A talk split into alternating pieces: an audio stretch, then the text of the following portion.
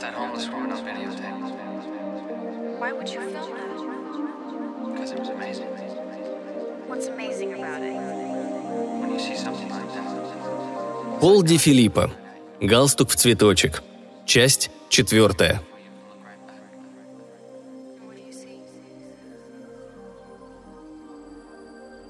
Джейди открыл куб с деньгами и принялся пересчитывать банкноты. Он взял пачку и, подбросив ее, рассыпал дождем над головой, после чего дико завизжал. «Девочки, у нас золотые часы и все остальное! Ну-ка улыбнитесь!» Трейси, сохранявшая все это время серьезное выражение лица, позволила себе улыбнуться. «Должна признаться, Ларри всегда больше напоминал мне лося, чем медведя.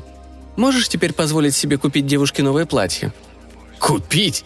Зачем нам что-то покупать, когда можно сделать иначе? Прибор, покажи-ка девушке одежду».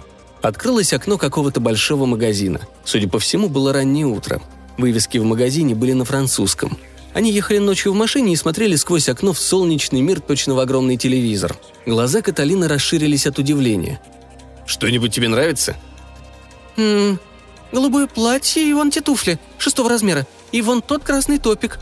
Окно разбилось, и из кусков составились предметы одежды, которые назвала Каталина. Красиво изгибая свое стройное, ладно сложенное тело, она сумела одеться. «Ну что?» – спросила Трейси. «Теперь едем в Первый национальный банк?» «Не вижу причин для жадности, особенно если иметь в виду, что мы можем попасть в хранилище банка в любое время. Да и им нужны деньги для новой крыши. Съездим к друзьям, а потом отдохнем». Трудный был вечер. Джею Ди пришла в голову идея. «Слушай, прибор, а эти ленточки можно разрезать?» «Да, я не знал, что вам нужны были те, которые не разрезать». «Нет-нет, все в порядке. Не хочу отвечать за убийство кого бы то ни было, даже таких мерзавцев, как Ларри и его дружки. Значит, раньше или позже они освободятся». Каталина прервала его.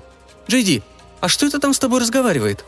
«Точно не знаю, Кэт, но вещь удобная, это точно». Они ехали молча около часа, пока их внимание не привлекла неоновая вывеска мотеля. Мотель «Семь берез», цветной телевизор, доступные цены, свободные номера. «Лучше, пожалуй, не найдем. Заезжай, Трейс». «Да уже и пора. У меня дорога плывет перед глазами». «Вот смешно», – защебетала Каталина. «А я совсем не хочу спать. Мне кажется, вечер еще только начинается». Трейси что-то проворчала, но удержалась от комментариев. Джейди был чем-то недоволен. Проехав по выжженной земле мимо трескучей вывески, они припарковались рядом с шестью давно сгнившими бревнами под единственной березой, листва которой была пожухлой и пыльной, как у пальмы в пустыне.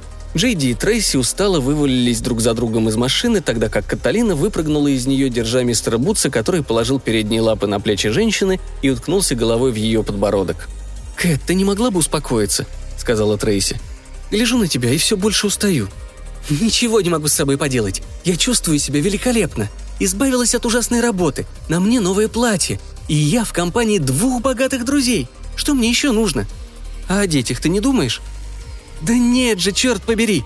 Я оставила их с сестрой, когда пошла на работу. Она знает, что с ними делать, если я не приду домой. Да я их могу на месяц оставить. У Синди своих шестеро, так что еще двое не испортят погоды.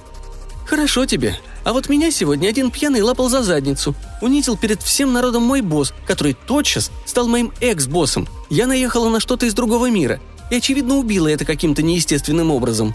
У меня рухнул дом, я видела, как человек превратился в лося, и проехала 60 миль только чтобы где-нибудь прилечь. Так что извини меня, я не в настроении, чтобы развлекаться». Каталина погрустнела и перестала кружиться. Мистер Бутс повернул голову и зашипел на нее. «Слушай, Трейс, просто я старалась быть веселой и хотела показать, что я благодарна за спасение и одежду, и... Оставь это до утра, ладно?» Джейди встал между двумя женщинами с намерением примирить их. «Послушайте, девочки, мы все чертовски устали. Если вы хотите устроить конкурс, у кого из вас больше сил, давайте сначала поспим». Трейси и Каталина промолчали. Джейди понял это как согласие. «Вот и хорошо, но сначала я хочу кое-что сделать с этой нашей развалиной. Ее очень легко заметить, если кто-то станет ее искать. Хотя, конечно, не думаю, что Ларри повезет настолько, что он отыщет нас здесь, даже если и решится отправиться на поиски в его-то виде. Направив пульт на Валли, Антон превратил его в грязную груду дрожащего ничто. Потом отодрал значок Линкольн Континенталь от новой машины, стоявшей рядом с табличкой «Контора управляющего», и положил ее сверху того, что когда-то было их машиной. Два Линкольна, одинаковые вплоть до номерных знаков, теперь стояли в нескольких ярдах друг от друга. Джейди рассмеялся. «Сто раз лучше, чем продавать машину через газету, да и владелец не заявит в полицию». «А ты не думаешь, что кто-то может все-таки что-нибудь заметить?» – спросила Трейси. «Мы рано уедем. А кто будет сравнивать номерные знаки, если ни у кого их не украли?» Они направились в освещенный вестибюль. Клерку было чуть за 60. Пряди седых волос прикрывали лысину, лицо недовольное, похожее на сжатый кулак. Перед ним стояла пепельница, полная окурков, а в руке дымился Кэмл. Небольшой телевизионный экран был заполнен чем-то старым, зернистым, черно-белым, вроде Лео Джи Кэрролла. Звук был выключен. «Две комнаты», — сказал Джей Ди. «Плачу наличными вперед». «Это грязное животное нельзя с собой брать, приятель. Я не хочу, чтобы в простынях завелись блохи». Эти слова стали последней каплей для утомленной Трейси. Она расплакалась. «Мистер Бутс всегда спит с нами». «Погоди, Трейс, я этим займусь». Джей Ди навел пульт на клерка, который и виду не подал, что боится этой невинной, хотя и странной угрозы. Трейси схватила его за руку. «Нет!» «Ради бога, послушай. Возьми эти деньги, заплати ему, пусть он нас пустит. Я оставлю мистера Бутса на ночь в машине». Стоя спиной к клерку, Джей Ди открыто подмигнул Трейси, точно знал, что собирается делать. Выйдя на улицу с котом, Джей Ди остановился возле припаркованной машины. На заднем сиденье лежала сумка. Джей Ди решился. «Прибор. Сохрани внешний вид кота, потом сделай его пятном». «Готово», — ответил пульт. Джейди отклеил изображение чемодана, которое материализовалось как видение за пределами салона. Наложение большего рисунка на меньший ведет к дефициту энергии, который должен быть восполнен из какого-то источника», – предупредил пульт. Я действовал автоматически, но подумал, что нужно сказать об этом. «Ну и сказал. А теперь преврати этого кота в какой-нибудь багаж». Освещение на парковке тотчас потускнело. Без малейшего промедления пространственно-временное цифровое подобие чемодана было наложено на образ кота как такового – Джейди пошел с чемоданом обратно. «Все в порядке?» – спросил он. У Трейси был один ключ, у Каталины другой. «Отлично, пошли», только не пытайтесь тайком пронести кота, знаю, как это бывает». И в этот момент чемодан мяукнул. «Ага, значит, он у вас внутри чемодана. Так я и думал. Открывайте». Джейди поставил чемодан, щелкнул застежками и открыл его. Внутри чемодан был отделан шерстью сверху донизу. В каждом углу было по лапе с когтями. Мистер Бутс, очевидно отнюдь не жалуясь на то, что его превратили в живой ковер, изобразил мольбу на своей расплющенной морде. «Мяу!» Глаза у клерка вылезли из орбит, как и у мистера Бутса. Мужчина воздел руки, точно отстраняясь от привидения. «Закрывайте, закрывайте!» Джейди исполнил его просьбу. «Теперь мы можем идти?» Клерк энергично закивал головой. Он полез было за бутылкой в ящик стола, потом, очевидно, передумал – Номера были расположены так, что каждый соприкасался с соседним двумя стенами. Трейси и Джей Ди проводили Каталину в ее комнату. Хорошее настроение у бывшей официантки, похоже, улетучилось. «Ну разве не смешно? Мне вдруг грустно стало. И боюсь я чего-то. А что, если Ларри и его дружки выследят нас? Не думаю, что смогу одна смотреть на человека без лица, а тем более на трех. Можно я... Можно я переночую в вашей комнате?» «Нет, Каталина, слушай, мы оставим смежную дверь открытой. Возьми себе мистера Бутса, раз уж он так тебя полюбил». «Мне не нужен здесь пушистый чемодан». «А мы можем превратить его обратно в кота». И Джей Ди быстро превратил мистера Бутса в того, кем он был прежде.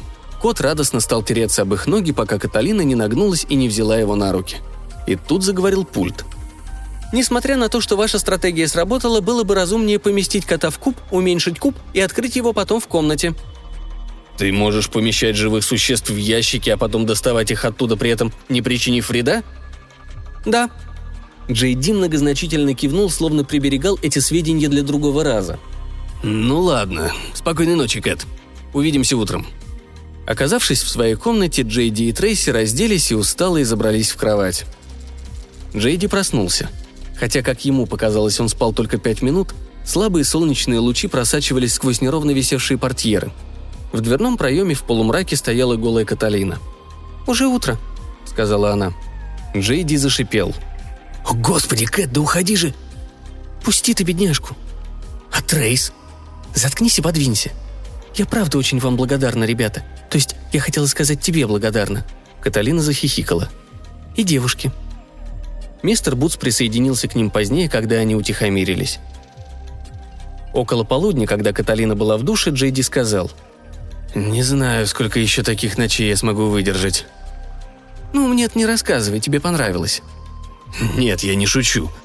Мне тебя вполне хватает, Трейс. Вовлекать сюда и Каталину все равно, что украшать конфеты сливками. Слишком сладко. Да и потом, эта барышня осла утомит. Нет, надо бы ее побыстрее кому-нибудь пристроить». Трейси села к Джею Ди на колени. «Рада слышать, что ты так к этому относишься, Джей Ди. Я не против того, чтобы утешать бедняжку время от времени, но мне бы не хотелось, чтобы это стало регулярным». Джей Ди ухмыльнулся. «А может, нам и не надо торопиться искать для нее мужчину?» «Подонок!» Садясь в машину, Трейси попробовала в силу долгой привычки залезть на сиденье водителя с пассажирской стороны, но Джей Ди остановил ее. Он подвел Трейси к водительской дверце и, сделанной учтивостью, открыл ее. «Благодарю вас, сэр». Сев рядом с Трейси, Джей Ди оглянулся посмотреть на Каталину. Ее не было.